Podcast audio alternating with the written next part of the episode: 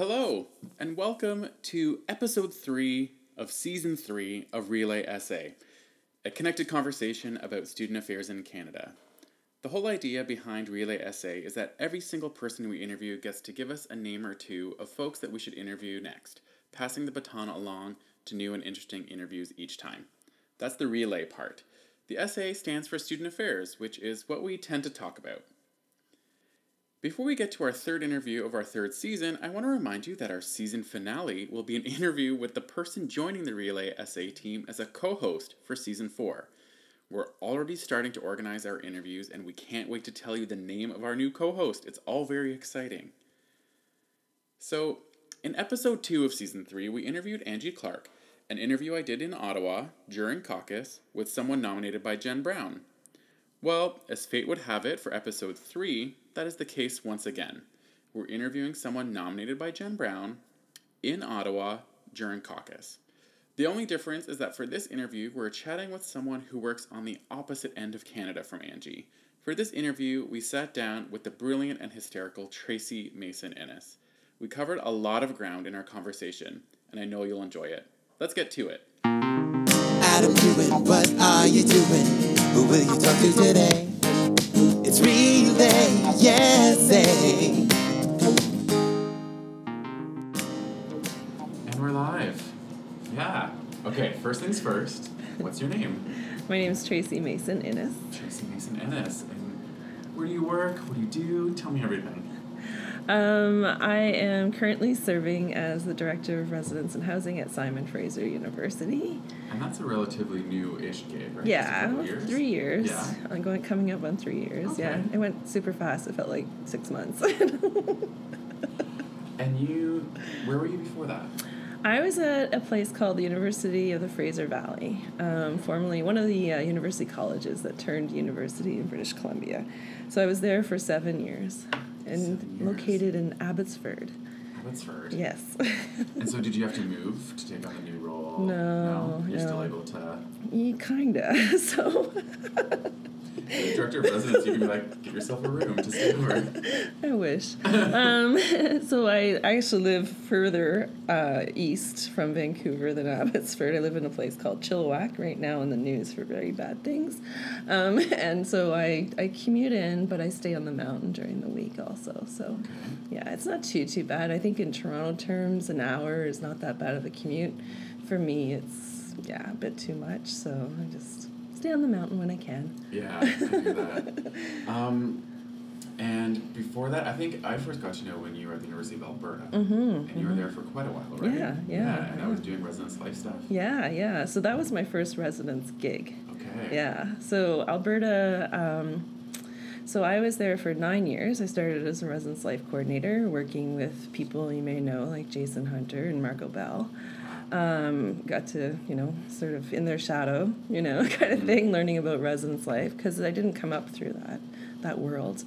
Uh, I started in family housing, which was a good fit for me, being a counselor by trade, and um, and Fren- the French residence. So at that point, I still had some French coming from out east, and so yeah. And then from there, it was an assistant director residence life position, and yeah, nine years later, I just thought I need something different. It's a little bit further out. yeah, I kept Yeah. going west. Yeah, yeah. I guess we're kind of working backwards. So, before Alberta, because you had done your your master's in counseling. Yeah, that was in okay. Yeah, so going backwards, um, before Alberta, I was at St. Francis Xavier in Antigonish, Yeah. where I was a counselor, and so I so I was there for two years. So I did my master's of counseling at the University of Vermont. Okay. And funny story is that while I was there in Vermont doing Masters of Counseling, the sister program was this Masters of College Student Personnel. And that's where I met Jason Hunter. Okay. And so we were there doing sister programs. I was off to be a women's center counselor. That was my goal in life. And then he was going to be a university administrator, right? And I didn't even know about this that profession, so it was all new to me. Um, but while I was there, because I was an international student, I was really limited with where I could do my internships and practicums. oh wow. So I had to stay on campus. So I had to be in the University Counseling Center. And they just thought, well, you live in residence because I was an international student living in residence. They're like, why don't you do all the first year undergrad residence programs because I couldn't do anything off campus, right? So that's how I kind of learned a little bit about what residence life does as a counselor. Wow. Yeah. What an interesting way in. Yeah, yeah. I would say I'm from the outside, and I, for some people, you know, it's just a different way of going into this field, right? How do you think that that's formed your outlook on your work? I think you know um, definitely I have my uh, biases, I guess, or my worldview about what resident the role residences play in universities and colleges across Canada.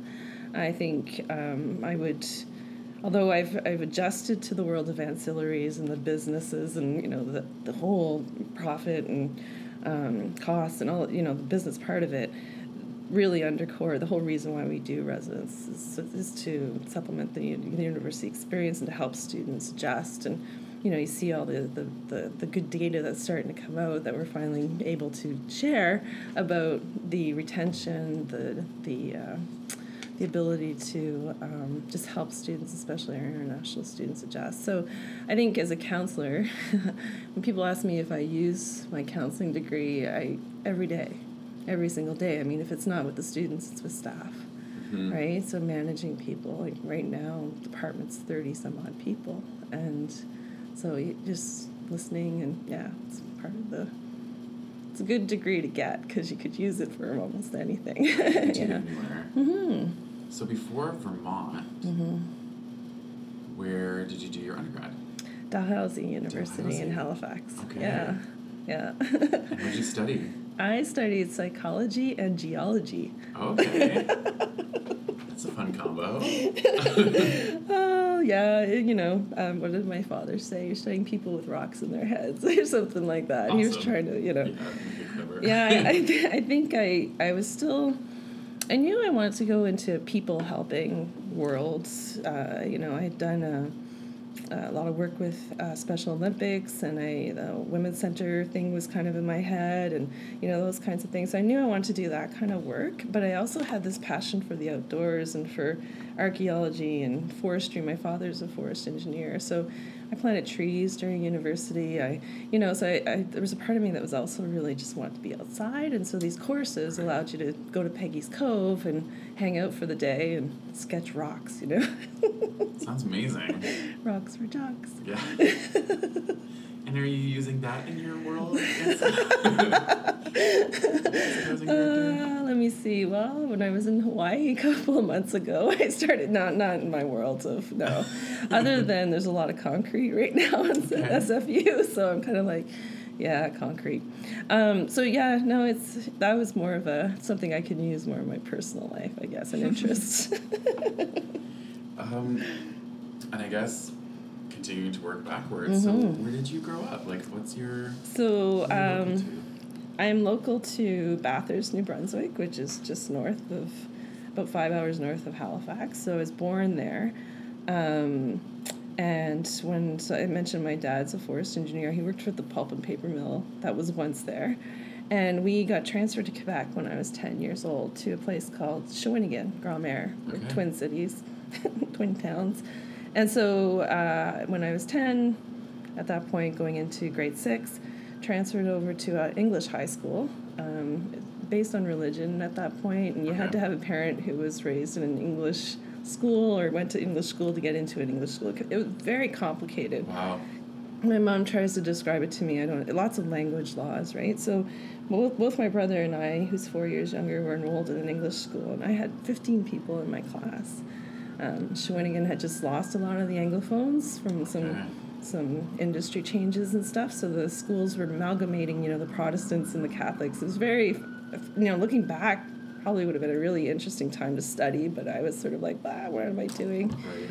And the French I did know, my Acadian French didn't quite translate to Quebec, Mm. and so I, I kind of struggled there. Um, so yeah, I did. I graduated from Shawinigan High School, played basketball. I was a skater most of my young young life, like in New Brunswick, and but by the time I hit grade six, I grew to this height, and skating became a little bit more of a, a dream than and so More basketball, yeah, yeah, yeah. falling further. um, so basketball was big, um, and so when I graduated, I actually wanted to stay close to my mom and dad. So in an English CEGEP, because you, you graduate in grade 11 or secondary 5. So I made the decision to go to Marianopolis College, which is in Montreal. It's a private CEGEP, so you do have your publics where you don't pay Mhm. tuition, but then you can also pay a bit of tuition at the time to go to this this one Marianopolis. And uh, when I made that decision, I was getting ready to go. My parents got transferred back to New Brunswick, and so I was 16 years old, living in Montreal. No residence because they just didn't have it. It wasn't like John Abbott or some of the you know like. And so I I boarded with a an elderly couple in Westmount. Um, who didn't really plan on having me around on the weekends, so I was kind of. This sounds like the premise to like a French Canadian movie. Like, it was like a precocious 16 year old, like, oh, I pretty much disappeared on weekends. I found other places to stay because they just weren't weren't interested in having me around. So it was it was a, an interesting our time for me. does not include weekends. and I wouldn't tell my parents what was going on. I didn't want them to worry. They were already freaking out, right? So yeah, I lived in Montreal for. So that was just my first year. I did that. In my second year, I found a roommate from high school. We moved into an apartment and. Holy smokes, Yeah. 17, like, yeah, pretty young. I know you think about that. In Montreal at the time, cheap, really, really cheap to rent and oh. And so Fun. looking back at that time, like, what did that, what did you learn from that time? A Probably a whole bunch. yeah, money, budget, because I had very little. Um, friends, networking, right? Because I kind of had to rely on sort of a new family. And so my friends that I made at Marianopolis, their families took me in. Mm. right? So I'd go visit them, and they would live in Chateauguay or these places that were kind of off island, and they were commuters. Um, yeah, some really good friendships, and yeah, Oh. I loved I loved Montreal. I tried to Marianopolis attracted a lot of your lower Canada college high school, like the real high achievers. So me coming from Shawinigan High School, I didn't have quite the GPA. Um, and so I barely squeaked by. I passed all my courses, but I didn't get what I needed to go to McGill for psychology or anything like that. So that's why the decision was I'll just go back to the Maritimes and Go to a east. big school, not Nice. Dalhousie, which is not that big when you look at it, but big to my to my liking. Yeah. And did you play basketball at Dal or did No, basketball pretty much ended once I hit CEGEP. Okay. Yeah, I mean, I think for a lot of people, right? They get to university, and CEGEP didn't have the vars or the um, intramural options. They had canoeing and winter camping, so I did that kind of stuff. Awesome. Yeah, and that's Quebec's where I got my downhill skiing love too. So, you know, when I was living in Shawinigan and moved to, so we did a lot of downhill skiing, which is good because when you move out west, the mountains are a lot bigger. But when you've been a skier in Quebec and you've carved through ice, you're okay out west. You can handle anything. so that was cool. yeah. And what was your undergrad like? Were you super involved? Were you kind of keeping Yeah. profile? What was your, what So- was your journey? I um so I still had a core bunch of friends that were from Bathurst, right? So I, I even though I was living in Quebec, I still had like my elementary school. I was still in touch because my parents had moved back, and so my summers from uh, from Marianopolis at CEGEP, I spent working in northern New Brunswick. So I, I hung out with a lot of those those people when I when I went to Dal. Uh, very few went to Dal proper, but you know there there's Saint FX or Acadia, and Dal was the party place. So they all would come you know come in for Right. what I don't know if you ever heard of Mardi Gras in Halifax back in the '90s. It was a big party, no longer exists for probably good reason. but you know the town, the city would shut down. People would dress up like it was Halloween. It was Halloweenish, but they called it Mardi Gras Mm. and it was just a big schmoz. So, um, so I I was very social in that sense. I enjoyed my time. I also got involved. I wasn't living in residence. I was a, a late applicator, I guess, applicant, and so I ended up not in the traditional halls. And and remember, I was a year older too because mm-hmm. of CEGEP. So I went into a place called Glengarry Place, which was sort of your suite style. It was connected to Dal residence, but suite style.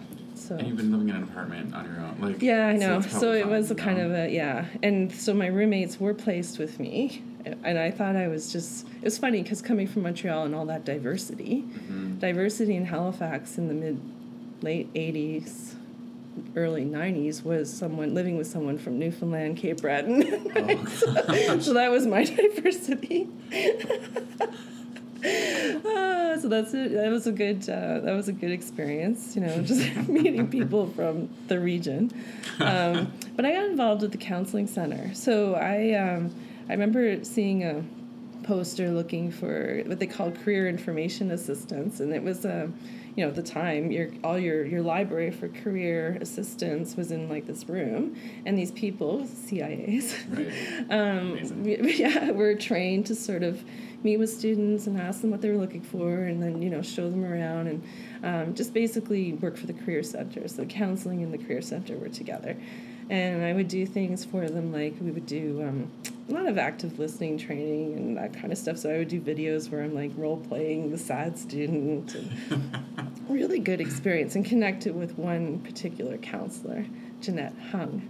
And I think she's still at Dal. Oh, wow. Uh, she might be close to retirement, but um, yeah, she had a huge impact on my life. Uh, you know, welcomed me into their her family, like those kinds of things. So it was it was a good experience. Yeah.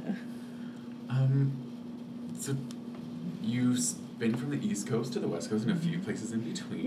So has that also informed like your outlook, or what? What is that? I feel like that's pretty unique. Yeah, absolutely. I don't think I really, I never really planned to be such a nomad. Um, but to have experience in that many driver's license from that many different provinces, Yeah. you know, it, it's fascinating to me. It, it, it probably, I think when you're a maritimer, you can be a very strong Canadian. Like you're very, um, you're, you're tuned, you're, you're, you're watching, you're, you're, you're, you know what's going on. I think that's pretty typical of the culture there. But I think when you travel across Canada and you start to understand the differences, Sure. and you also kind of go, why are we creating these barriers between provinces? And you see that less so now, but it still occurs where students trying to transfer between schools is so difficult. And how do they track that? And BC's just, you know, created a system within the last 10 years where called BC CAT, where students can see their, their credits transfer from school to school or find out at least if they move what's going to happen. And it's interesting that, you know, we make that so difficult. And I think in some ways we try and hang on to the student, but that's not the reality of the student. They, they need that flexibility sometimes. Totally. Yeah.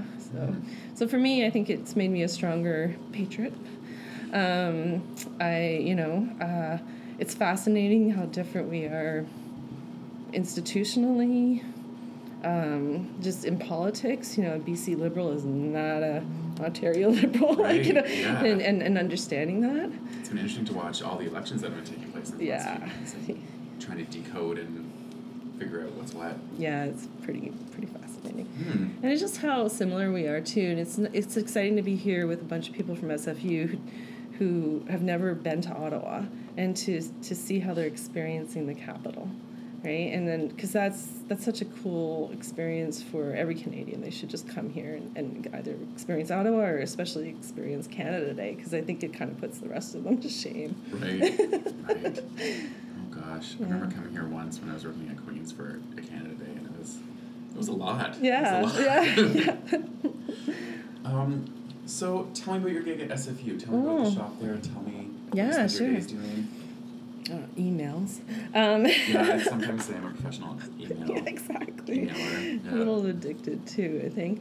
Um, so fabulous opportunity. I, I can't say enough about um, fit and the decision I made. I, it wasn't an easy one. I think I was ready to, to take on something a bit more meaty and everything and I'm confident about what I could do. But I've learned so much in the last three years. Um, the residence program at SFU has gone through a lot of change and and I got to come in at a point where things really really were looking up. The finances had been put into order and the university was in the midst of the housing master plan so the commitment that we were going to do something Okay. and not just do something but get on the same page and and solidify why we do it. And so it was a great time to come in. Um, we used a consultant, Hanbury, who are here, about really putting it into words about what we're all about the community, the, the, the, the, the students need these spaces, and we have Right. to build these spaces. Um, but it was fascinating. I think my experience at U of A was very residence life focused. My experience at UFV, although 200 beds, I did every component of housing, Right. facilities and conference services and front desk and uh, assignments and accounts. So when I came to SFU, I understood all those components much better than when I was at the U of A. Right. So some people would go, "Oh, your U of A experience must have really prepared you." I would argue that my small school, small college, Where you're where you do everything, yeah. prepared me. Um, and so that's what it's like. So I have um, a team, a wonderful team um, of, of really dedicated folks uh, who focus on those different units that you find traditionally. We don't have dining, but we have summer conferences, guest accommodations, front desk, communications, you know, all the traditional stuff of housing. And, um, and SFU is a very friendly, um, kind of still has small school qualities in the sense that there's a lot of celebrations on campus where the whole campus comes Oh, and nice. you know tr- some traditions in that sense Hmm. not not traditions like a Saint FX like the the ring or anything like that but more of the the celebrations you see a lot of that and- yeah oh, nice. and then innovative stuff that's really new too you see a lot of stuff coming out of SFU uh, in regards to big data and what students are doing the research and so that's kind of exciting too And I think like I keep hearing stuff out of SFU, like the healthy campus stuff. Like they're Oh, really doing great stuff. Absolutely, that. which totally fits into my world, right? So, um, my degree at U, UF, UVM was uh, community mental health counseling. And so, when I met with Martin Morose and, and we were talking about this whole thing in the charter and all that stuff, it just fits into everything. So, a lot of what I did when I got to SFU with housing was to change some of the language that we were using towards students and to look at our policies and, and make sure that, you know, maybe the residence contract had to remain pretty, you know, Uh, boring and legalistic, which is fine, but the handbook didn't. The handbook could be friendlier, it could be more welcoming, it could be more in line with mm-hmm. what the students need. Um, and, and then changing some of the way that we communicated to students and also how we handled some of the, you know, when they would come to us and there was no opportunity to be, be heard about mm. their particular case that we just don't go to a policy and go no we don't allow that that we hear what's going on and then so the staff all have that they're all empowered to make those calls and to, to meet with the student and to find out the best solution you know within the you know some guidelines but that there's not always a no And not always like in like page ten, item seven, Yeah. subsection sixteen. Yeah. You're allowed to do that. So, exactly Yeah. yeah Oh, And- that sounds more like like a caring approach. Yeah, yeah, and I think it's uh, you know I'd like to think that it has something to do with now that our occupancy is really high, but Vancouver had more to do with that. Right. But I have heard students saying that, you know, they've come back, they've gone out, tried the off-campus thing, and it's awful because it's just not set up for students. Sure, yeah. And they they want back in, and sadly we just don't have enough rooms. We're we're really struggling right now. We're trying to give the experience as much as possible to our first years and our first timers and but then our returners want to stay which is not a bad thing but it's Mm. hard yeah Is there any growth in the master plan? Yes yeah. Okay. yes so doubling Whoa. yeah well double 1500 it's not it's still not a lot i think that was probably the most fascinating thing coming in too when the when the demand studies were coming back you could double sfu the folks that were there were shocked they had never they never thought that they would ever be in this position. There was a real struggle to fill for a long long time. Okay. and they really didn't believe the data almost. There was sort of like a no way. But then all of a sudden our wait lists and and this is the other piece too is when you um, part of my role and people that are working with me is really using our, our tools to, to create the data to have the data. And so we were starting to be able to dem- demonstrate that we had all this demand just by using StarRez better kind of thing right, Right. and um, and so that was yeah i mean definitely two. we are in the midst of uh, designing building uh, two new buildings about 500 students for 2020 Okay. and people would think that's pretty slow, and that's because it's the city of Burnaby.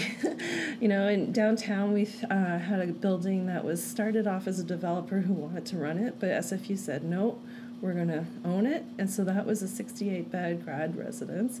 And it was under construction when Caucus was in Vancouver, and that came online a year ago. Okay. And so that was pretty quick. So Vancouver, you can build like quickly. Burnaby's a little bit. yeah, so it's interesting to learn these kinds of things. Yeah. I mean, and then I don't know what Surrey's like. Surrey, um, there's there's a want to have more housing. Uh, we just finished a demand study, but there's a lot going up there right now. So a bit want want to see sort of what's going to be up there really Mhm. soon, and then see if it's still worth pursuing a residence. Yeah. Um, what would you say is like your f- most enjoyable parts of your job, and perhaps the parts you don't enjoy as Yeah. much? That's easy. Um, I love, as much as it's difficult, running around campus, attending meetings, and connecting with people, and talking about residents and promoting it, and and people, you know, understand and connecting, the, bringing them in, right? Yeah. um, finding ways to, to create these collaborations. I love that part.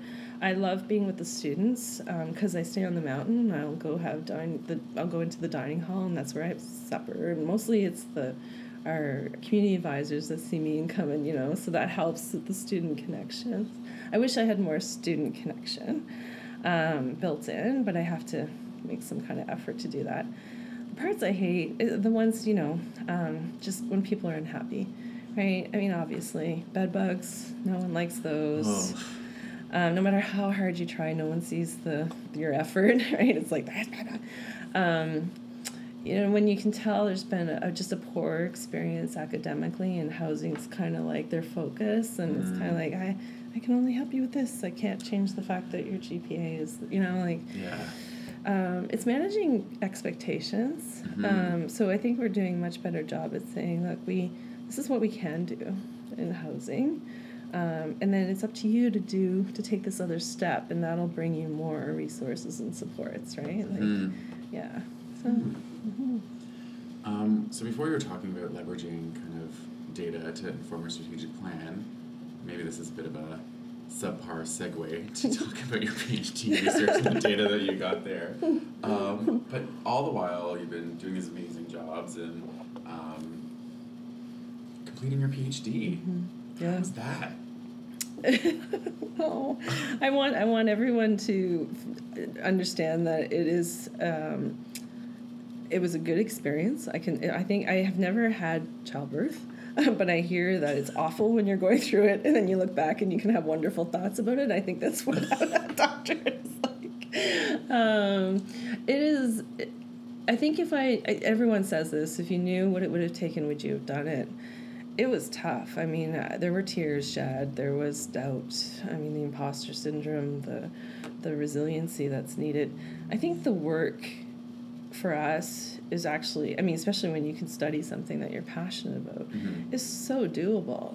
You just need the resiliency to to maneuver the the politics Sure. the structure, the you know all of the different things. So the selection of the program and, and the institution is really important to make sure that it fits your it's a fit thing like fits your lifestyle fits what you can contribute um, i purposely chose a topic that wasn't related specifically to housing Mm. um, mostly because I thought, okay, I need a topic where is generalizable. Right. I, I, you know, I may be in housing for the rest of my career, but maybe not. Sure. And um, and I'm all about the student and the student experience and student leadership has always been, because in between my counseling degree and my doctorate, I did a master's of leadership at Royal Road. Royal Oh, Roads, yeah. yeah, yeah. So I, that was a, you know, a lot of people kind of look at Royal Roads and think, hmm, what would I get out of that? That was a really good in between the academic type um, degrees, a really good practical degree where you taught. amazing things about. Oh, you, you learn such great active and practical skills. Um, and so uh, the, the leaderships thing has always been really um, interesting to me. So I, I picked um, the leadership identity development and I used Susan Komives's theory of social change. Um, and so I, you know, I, and then when I was at UFV, um, I was involved, and I got to know the folks that were creating the um, supplemental instruction learning the program there. And we call it SLG at UFV. Sorry, supported learning groups at the University of the Fraser Valley, and so they had just been starting. So, because the University of the Fraser Valley was kind of supporting me with time and all this stuff, I thought it was really important that my research gave back to them. And so the case study, I can say it now, was on that program. And so it was um, great for them, great for me. I got to hang out with students that didn't live in Raz, but I got to see their experiences. And I think the probably the personally the most impactful part of that data collection, which wasn't so big in my dissertation, was the where UFV is located and those students that I ended up working with, their their strong faith. And it is a bit of a Bible belt, I guess, if you say like lots of. And so these students were very um, grounded in their faith, and so they were talking about things that I hadn't really. I knew our students had faith and need faith in order to cope, but it was so fascinating to hear students talk about how they prayed before they went into their SLG sessions, Okay. and that they were, you know, using these this this part of themselves that was so important, and at the same time, institutions don't necessarily, you know, think about that, or we don't, and so that was that changed the way I practice. Like I'm. I, I think I mean personally I don't pray it's not a faith but I, I think about our students and how especially with all the mental health issues and the crises that we've been dealing with I'm always asking the question where they are with their faith and what resources do they have and are they connected with the community that's here and you know that kind of thing because that research was yeah that's the one thing that stuck out for me And faith as it relates to someone's leadership identity is Mm-hmm. Absolutely. fascinating. Absolutely Because you bet it's a different relationship probably for each person, right? Their relationship to their faith. yeah Oh. yeah So you finished your dissertation, Mm-hmm. defended it, and partied? So how did you celebrate? oh. My um uh what did I do? I remember just it's such a lonely experience. It is such a lonely experience. That's all I have to say. Unlike your masters or your bachelors, right? More of a cohort. Um, I uh, I remember when I defended Peggy Patterson, many of you may know, came out and just gave me a big hug and she said you did it and I was I cried. I mean, you're six and a half years or five and a half years. I don't even remember. That's how bad it was. Uh, no, not bad. but um, it was one of those things where, uh, yeah, I think per- I, I was alone. I was with Peggy for a little while. It was nice because she helped me sort of debrief and, you know, gave me some, some feedback and, and it was just good to be with her for a little while. And then, um, and then I went back to my hotel at the University of Calgary and I called my family and it was it was fantastic. And then we went back for the ceremonies. you know, I defended uh, in January, and then we went back in May or June, and made a camping trip out of it. My parents flew out from New Brunswick, and Nice. my um, my brother in law came in from Edmonton because my husband's from Edmonton, so it's pretty close. it was nice, yeah. So two questions about that. Mm-hmm. How often do you whip out the doctor designation? and if you go could go back and tell Tracy, who is just about to start the doctoral journey, Mm-hmm. a piece of advice, what would you tell her? Wow. Um, how often? You know, it's the most awkward thing. I've had this conversation with some friends. I'm like, what do you do? Like, it, colleagues in other areas of the university, that's it becomes their it's their surname. It's part of their surname, Sure. and um, and and I think in student affairs we tend to not use it as much.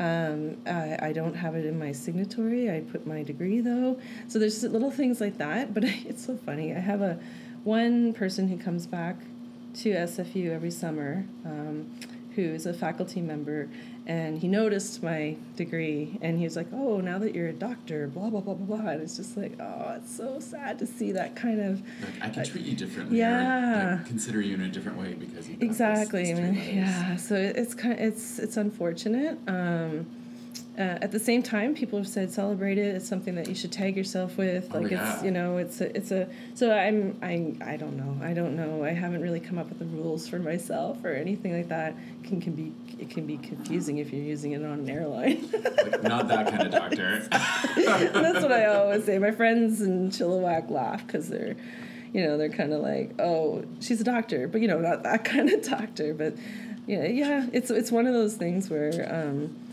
I, I I'm just glad I did it. It was a great, you know, a good learning experience for myself. And then if I can help others go through it, I think that would be even better.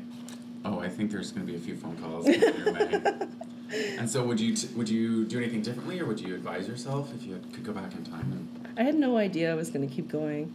Um, I, well, I knew I knew after my undergrad that I wanted to do my master's in counseling, and when I first applied, I didn't get into the counseling degrees in Canada. So I actually took another year at Dal where I worked as a research assistant, and, and my the faculty member that I was working with, Dr. Davidson, Katrina Davidson, she actually offered to take me under her wing in clinical psych. But I was like, that's not the kind of counseling I kind of want to do. I want to do more of the um, humanistic, you know, more of the practical. And U- UVM offered that, where I was taught by practitioners. Right. And so I did couples counseling and group counseling and that kind of thing. So I think back to, hmm, that might have been a neat path to have gone on. Um, so my, my advice, I think I just, I in the end, it's about being tough and resilient. And you and unlike your undergrad and your masters, where everyone just kind of this is what you do next, and this is what you have next, and this is and you follow along like a lemming. Um, your ED, your your doctorate is. Um, you have to drive the bus. You're telling faculty members when you want things done, when you need to, and that's tough. And for coursework, if there's assignments, like you're trying to decide what you want. Like it's more like you're not necessarily following the syllabus same No. It's like, I- exactly. I, don't want to read or write anything that isn't going to support my my disc, right? So Yeah, and you know, I think the programs have changed a bit. At least the EdD program at uh, Calgary has changed in that it was like that. People were advised, you know, go in with a topic, or and or everything you do in your coursework, make sure it relates to your topic. Yeah. But I think you miss out on the other things that are in your courses. I think you need to explore lots of options Yeah. because that you might be surprised by some of the things that would inform your final. Exactly. Yeah. Mm. So it, you know, keep it, it. I if I advice for someone going in, have a good sense of what your topic might be. I think that would help move things along because you do spend a lot of time thinking about that, and it has to be thought of carefully. Well, mine is on leadership identity development, so I'm going to pick up. I'm going to have a, a red phone installed in your office, just like there'll be a bad signal. Oh, that's great. Um, oh, sorry. no, that's okay. I just I, realize how much time we don't have very much time left, so I just want to make sure we get to some of the um, rapid fire Yeah, sure. questions. Oh. Um, so just go with your gut. Mm-hmm. Um, are you a dog or a cat person? We're starting with the hard hitting questions. yeah, first. I know that's so funny. I'd say both. I grew up with dogs, but I have cats because of my lifestyle. Um, who would play you in the movie of your life? Sandra Bullock. Good choice. She's kind of airy, you know. She, that's that's perfect. Um, if you were to make a time capsule that, if opened in a hundred years, would tell the story of what it's like to work in student affairs today, what kind of things would you put in that time capsule? Band aids, earplugs. Like full, like practical. yeah, exactly. Um, so, what does student affairs in Canada need more of? Research and the writing, uh, telling our story. I think, you know, uh, there's so much going on. I think that, you know, we can be more purposeful in what we research, but I think there's a lot going on. And so, how do we bring that forward? How do we bring it up? How do we celebrate it and highlight it? Because all these programs are happening. Um, and you know, I think too, there's some great opportunities with like for some like CACUSS to work with um, uh, Congress or C, CSSHE Yeah, yeah, and all the research that faculty are doing about students. You know, there's a, there's a huge There's piece. Yeah, there's a huge piece there that we're not getting to see. Um, you know, unless you go looking for it and then through the journal, that's one way of doing it. But I, I really think there could be more collaboration. Oh, 100%. I go through the program every year, Mm-hmm. and sometimes I reached out to some of those scholars because they're not always connected to the practitioners. So I found one person who wrote a really great paper about co curricular records. I was like, Did you know there's a national co curricular network? And they were like, I had no idea. I was like, Send your paper, I'll share it with Yeah. them because they're the ones who will take it up, take up your work and apply it. Exactly. So I Mm. think we have to do a bit of that reach out, right? Yeah. Mm-hmm. So, what does Canadian Student Affairs need less of? Hmm. Less of. I don't know. Um,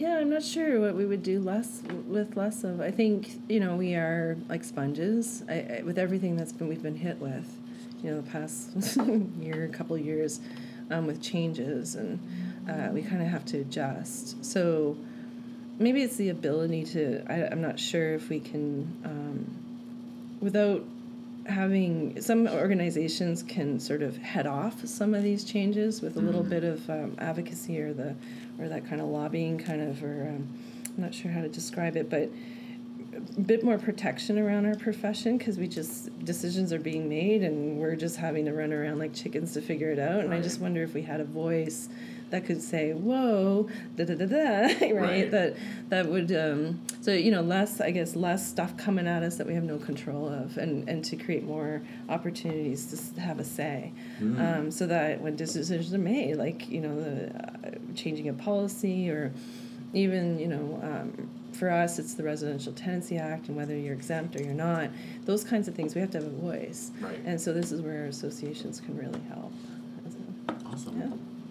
So the final question is always, you know, it's a relay. So Jen Brown from Mm-hmm. Yeah. MUN passed the torch all across the country over to you, which was awesome. unreal Um, so is there anyone who you think we should talk to next? Yeah, I would suggest Marcia Guno from Okay. Simon Fraser University, and I'm not trying to be, um, you know, Simon Fraser. It's one of those when you meet someone in your life that's so grounded, and I think there's a lot to learn from her, and I learn from her every day. She's the director of her Indigenous Student Center, Okay. and she does a lot of work with CACUSS, and I um, feel like her name has come up before. mm, I feel like I recognize You recognize me? Yeah, I feel like maybe Aaron Biddlecombe had suggested Oh, well. maybe. So Oh. this is a double okay, now it's awesome. time. Yeah, I need to get on the phone. If you want someone who's you'll never forget his laugh, it's Neil Bedell. Okay. Someone that I worked with at the U of A. Uh, you know, he was just a young whippersnipper, read out of the student uh, government, came to the U of A, and I was like, should be interesting the next few years with this guy.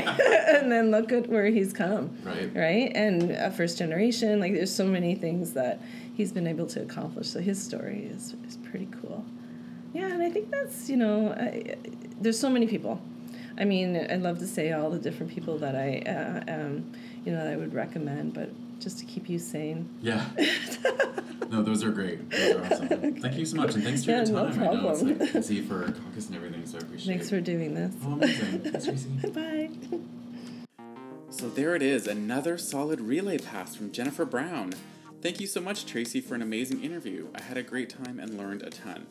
Folks may not know this, but I interviewed for Tracy back when I was starting out. It was for an entry level residence life position, and while I did not get the gig, it's pretty awesome to think that 14 years later, we're friends and sitting down for a different kind of interview. Gotta love it. Thanks, Tracy. If you want to connect with Tracy, she's on the Twitter. Her handle is at Tray May Innes. T R A Y M A Y I N N E S. And that's it. Episode 3 of Season 3. Thank you so much for listening.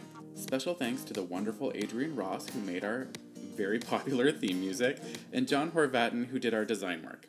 If you have any questions, concerns, or ideas, critiques, or even suggestions of folks we should interview, please let me know. You can connect with me on Twitter. My handle is at Adam Kuhn, A D A M K U H N. Thank you so much for listening. Bye for now.